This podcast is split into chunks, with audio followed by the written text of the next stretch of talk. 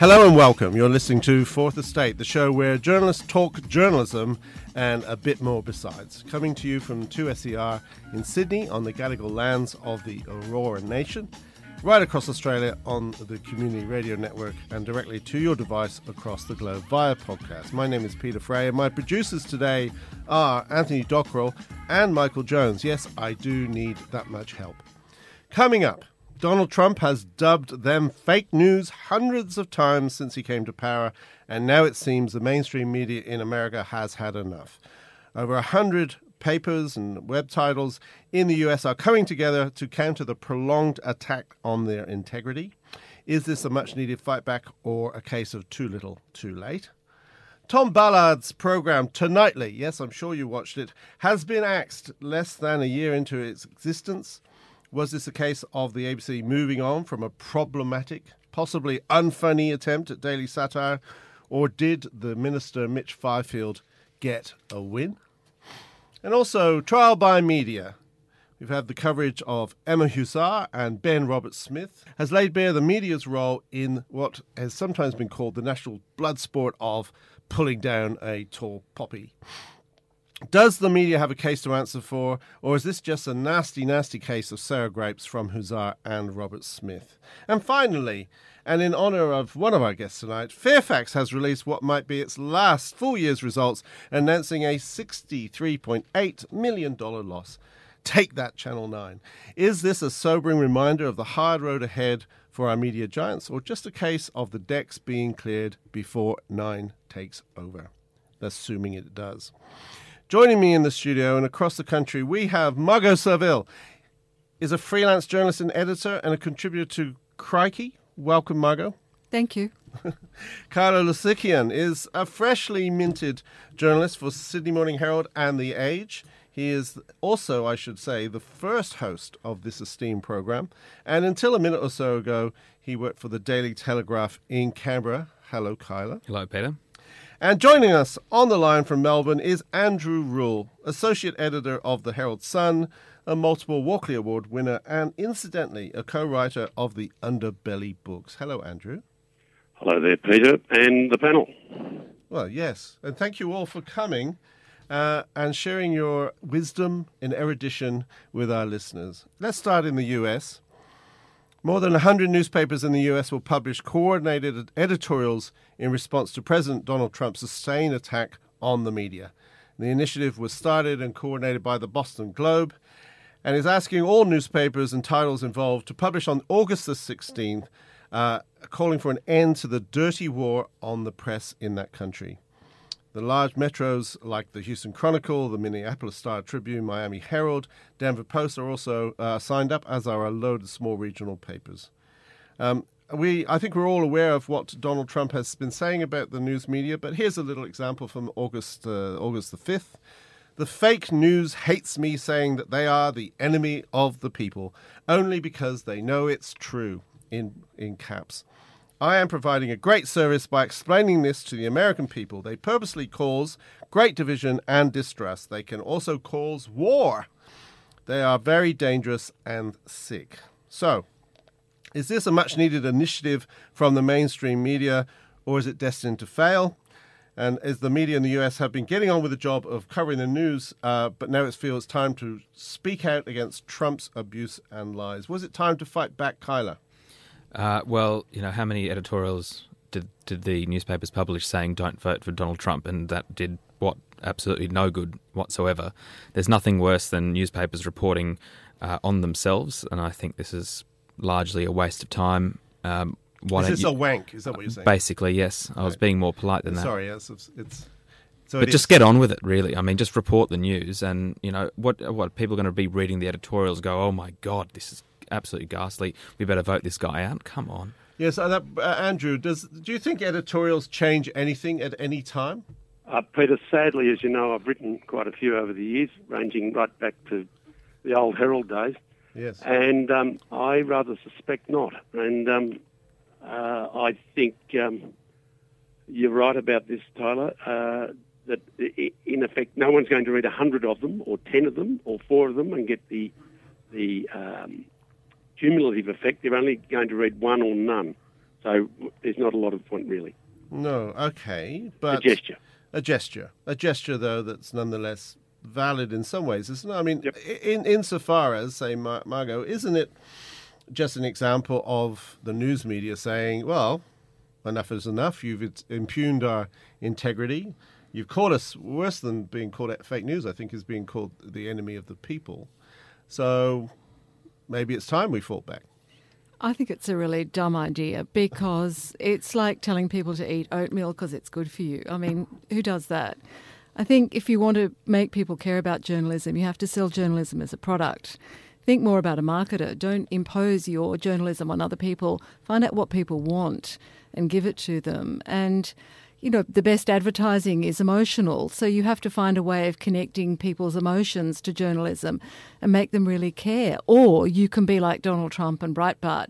You can frighten people, and that works as well. But if the news organisations of America want more consumers, they're going to have to sell themselves. Rather than talk about themselves. Exactly. Yeah. Oh. There's nothing worse than journalists talking about the ethics of journalism to their readers. I mean, that's not what people... No one is sitting around going, oh, I wonder how the news media works. They just want to read the news. Oh, well, I wonder whether the fellows you just left and the women you just left in Canberra are often wondering about the news media, aren't they, Kylar? Well, you know, the Liberals, you know, I mean, they seem obsessed with journalism at the moment. Certainly with the ABC. Well, I mean, that's a separate issue. I mean, that's an issue of. I mean, we're going to probably talk about that nightly, but yeah. That's one of public money more than the idea of journalism, I think. If Andrew, I know you've written a lot of fine editorials. I actually have read many of them, in part because I think you and I wrote a few of them together. We might have. And they were all great work. Do you think though that there is a? I guess. If someone said to you, if the bosses at the Herald Sun came to you and said, "Hey, this thing is happening in America. All this attacking Trump about fake news and enemy of the people stuff," Andrew, would you write the editorial today that sort of chimes in with that? What would you say? I'd say how long?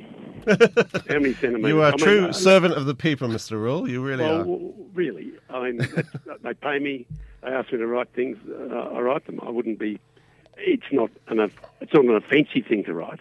It wouldn't sort of go against the grain. I think that Donald Trump has reached that stage, that sort of critical mass, quite a while ago now, where even those conservative people who wanted to sit back and at least give him a chance have now said, no, this is no good. And I think mainstream opinion is probably against him in reasonable circles. And that's not a sort of a, that's coming from a reasonably dry, reasonably conservative person in me. Do you think, would you agree with that, Margot?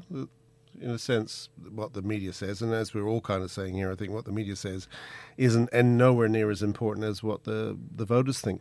Well, I did read a very horrifying piece on Twitter the other day saying that they'd surveyed, vast swathes of Americans and found out that they're not going to change their vote. So, I was completely wrong about Trump getting in 2016, and I may be completely wrong about him getting back in 2020. Well, I guess we'll look to the midterms, won't we? Okay.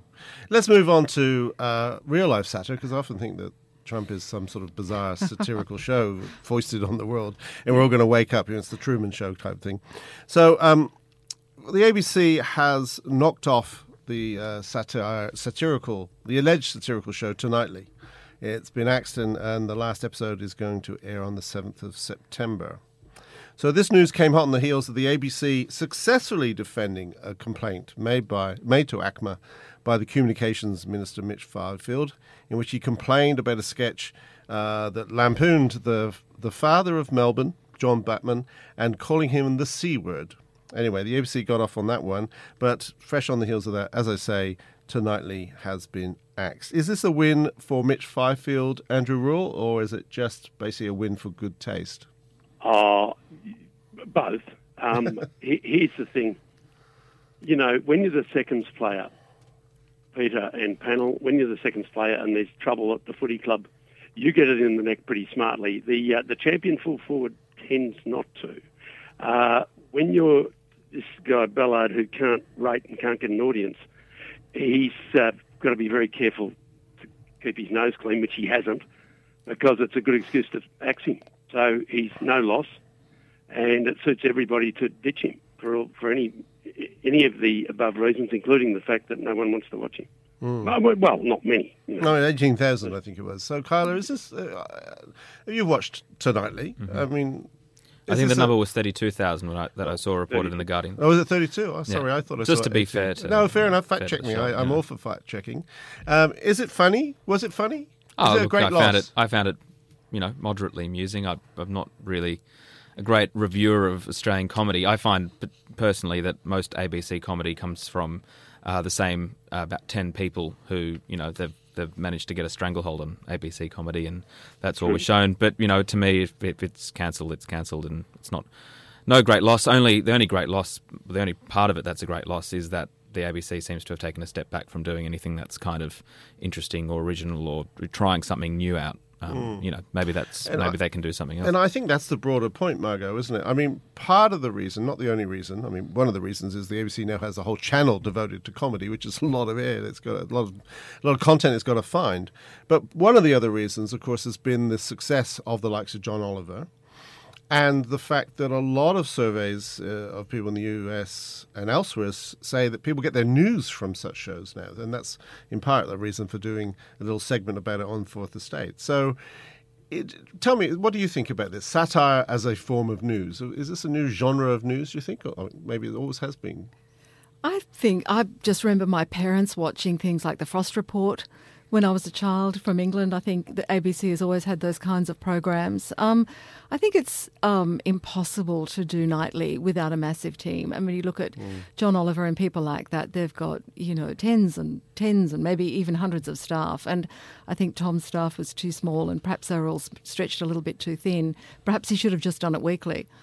A daily or was it 4 times a week show would be, a massive challenge. Mm. Going back to this original point about Mitch Fifield, I mean, so there's not really been any secret in this ongoing stoush on many areas of the ABC versus Fifield versus Turnbull in part. Do we chalk this one up as a win, Kylar, to the minister, or is this... I mean, only someone at the ABC could possibly tell you what they were thinking when they cancel that show. I mean, I guess, you know, the minister's made no secret that he wants to hold... I mean, I guess if you ask them, the line will be that... You know, there's all this money going to the ABC, and all we're asking is that for very basic standards to be upheld. And when they're not, you know, we reserve our right to complain about that. You know, he's not forcing them to do anything. It's a complaint that is made, and often the complaints, particularly about the journalism, go through some sort of ABC process. I mean, you know, the complaint about Emma Alberici, or the number of them, you know, the ABC itself came back and said, well, yes, here were a series of errors that we found. So it's not like the minister, I don't think it's particularly improper, because the minister's not actually forcing them to do anything apart from just have a look at the journalism that's produced and say, yes, that's fine, which they did in many cases, and no, that's not fine, which they did in a bunch of other cases. Mm. So this one isn't particularly an exemplar of anything other than perhaps poor programming. What's that? Sorry, Tonightly? Yeah. Oh, well, you know, some people like swear words on TV. Yes, I know. Swear words on TV, the C word. Have we crossed... Andrew Rule, have we crossed the line? Are we now in the situation where the C word is okay? I think it is in certain settings in dramas where it fits the drama. I personally don't like it in something like this. I think it's bunged on for effect. I see it as sort of juvenile. I see a naughty schoolboy. I don't see a convincing portrayal of you know, a villain in a drama who needs to use it to get it right. I just think this he's shouty, he's sweary, he uses the techniques of a stand-up in front of a camera, which basically don't work. Fair enough. I'm going to leave this Tonightly segment, but I did, you know, you are, if you like, a representative of the fine city of Melbourne, and I just want to know, what is it about John Batman? I mean, is there anything in his past? Dead set Rex Hunt. He's... And we'll leave that little bit of rhyming slang for interpretation of ACMA. Thank you so much on that bit. And now we're moving on to the media and how it conducts its business. It's been truly hotly debated in recent times. First, there was BuzzFeed's revelations on Labor MP Emma Husar, which resulted in her announcing eventually that she wouldn't contest the seat of Lindsay in the next federal election. And that was after, it seems, most of the most sensational allegations against her have not really been stood up. And she could have withstood an investigation into her behaviour. We'll get to that bit in a second. And then, unrelated to the Husar story, has been the Fairfax papers, who have been looking into a series of allegations of war crimes and alleged misdemeanours by the very decorated VC war hero Ben Roberts-Smith. And his attempt to have these allegations suppressed, and now it's being looked at by the Inspector General. So both Husar and Roberts-Smith are complaining about trial by media. Let's look at Emma Husar first, Kylar.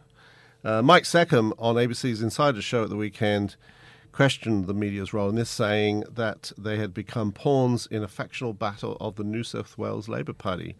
Does he have a point? Presumably, he then went on to blame it on the IPA, Murdoch, and a whole bunch of other crazy things that he likes to chalk up everything to.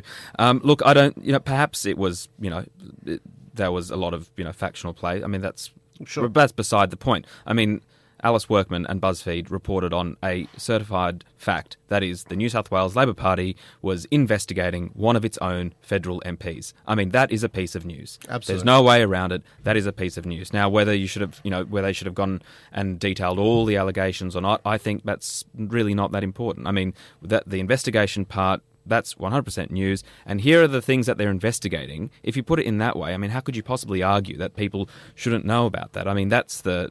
I just don't understand. So your point being that the allegation of, the claim of trial by media is hogwash. Well, yeah. I mean, these are facts that are happening. I mean, not the allegations. There were obviously allegations. Sure. But the investigation was a fact, and these were the allegations that were being looked at. Emma Husar did not have to resign. That was her choice, or maybe that was what happened within Labor. But I mean, that's just the way it comes. I mean, a lot of people drew comparisons between that and what happened to Barnaby Joyce, which, Shari and I were reporting on, so I know it fairly well, and have kind of drawn, everybody knew about Barnaby Joyce and didn't write anything, but, the second something happened about Emma Husar, stuff was written. I think that's a completely false comparison. Are you suggesting then that shows the sort of left-wing bias of the media? No, I'm just suggesting that people have it very wrong when they're trying to make these kind of silly comparisons. Mm. Because, the comparison that you can make with the Barnaby Joyce episode is when the Daily Telegraph reported that the Nationals were investigating allegations of sexual, I can't remember exactly what they were, but some sort of sexual misconduct on behalf of Barnaby Joyce and a member of the Nationals. That's the comparison. Once you find out about the investigation, then I think you can report on it. So, Margot, just sticking with the Emma Husar thing, has the media done a pretty good job on that, or not? I find it really annoying that whenever a progressive woman is criticised, Twitter erupts and says, you're only saying this because she's a woman. And I firmly believe we're not going to have true equality till we have the same type of women at the top as we have men. And I didn't see all those people complaining when Alice Workman, who I think is a brilliant journalist, did reporting on Michaelia Cash.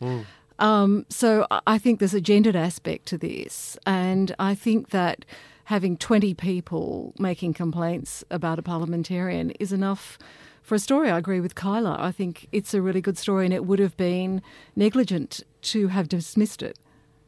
Absolutely. I think you're both incredibly right.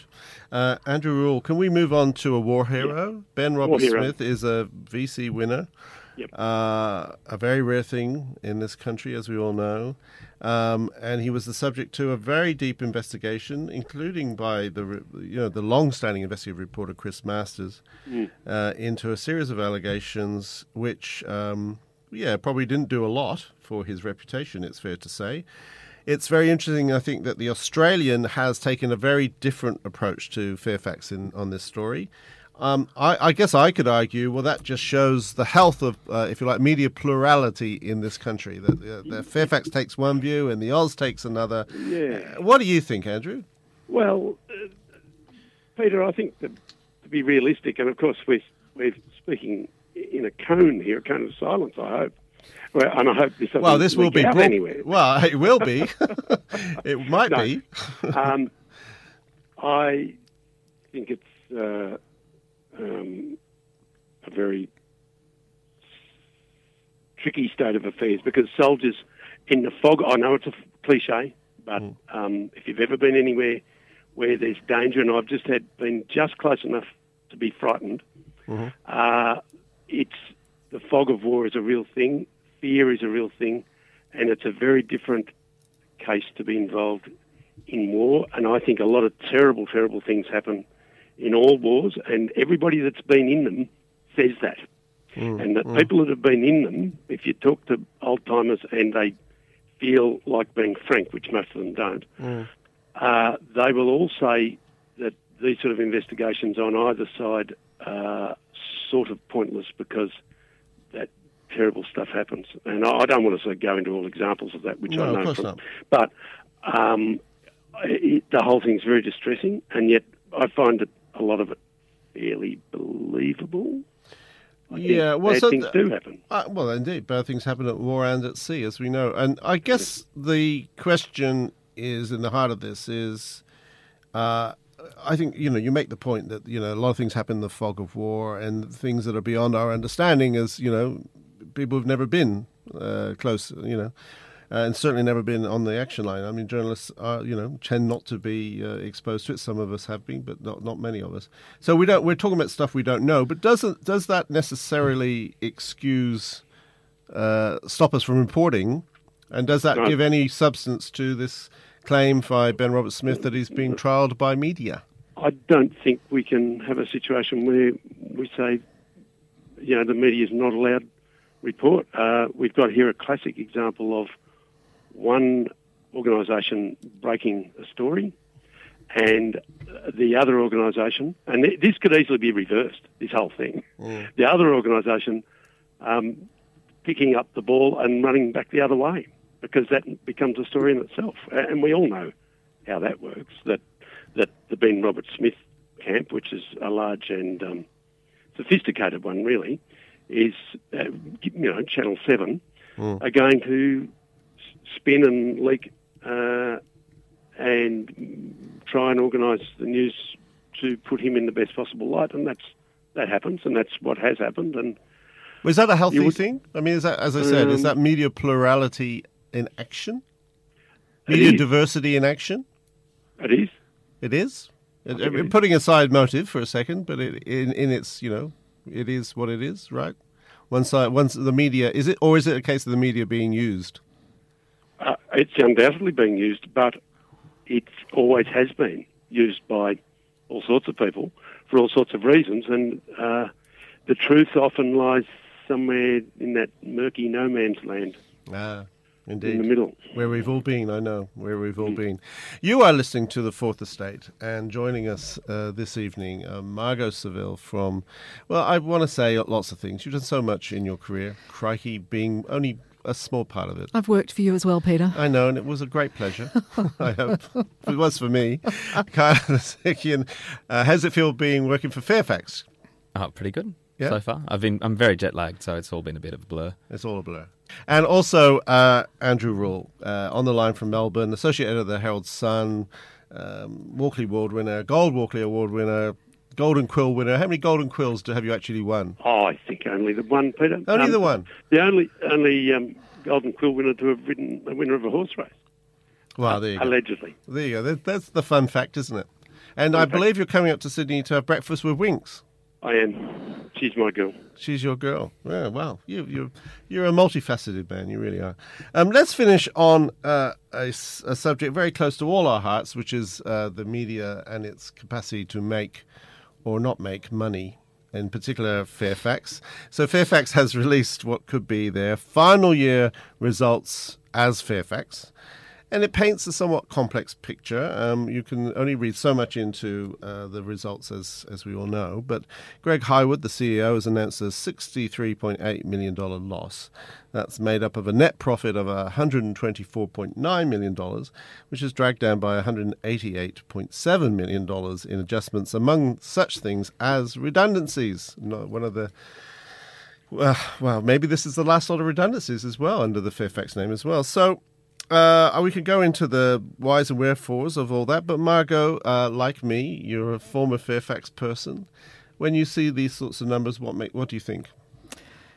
It's like when you get married and you've got to put two households into one. You have to go and clean out the cupboards and get rid of a whole lot of rubbish. So they've just been taking out the trash. So basically the accountants would have just been going through every department they could and find things to jettison before they actually join Channel 9, because 9's the dominant partner. Interestingly, Kylar, and I won't put you too much on the spot because I know you're a member of this fine empire right now. Although, are you a member of Fairfax or Nine? That's another question for another time, perhaps. Fine. Fine. He's fine. I'll take that. That's fine. Regional papers are feeling the pinch and the drought is doing them no favours, and that's going to continue. And it's kind of hard from this point of view, from this vantage point of seeing that will Nine keep them? That's another question that we'll explore in another program, I suspect. Domain has long been singled out as Fairfax's golden child, but they recorded a $6.2 million loss. So, Kylar, you just joined the company. You feeling good about that? Yes, quite good. Well, that's good. Why? Well, because if you look at the results, you can see that the Metro Publishing Division, of which I am now an employee, had a rise in earnings, I think, for the second year in a row. Revenue slightly down, but earnings up, and it looks like we've, put on several, thousand online subscribers.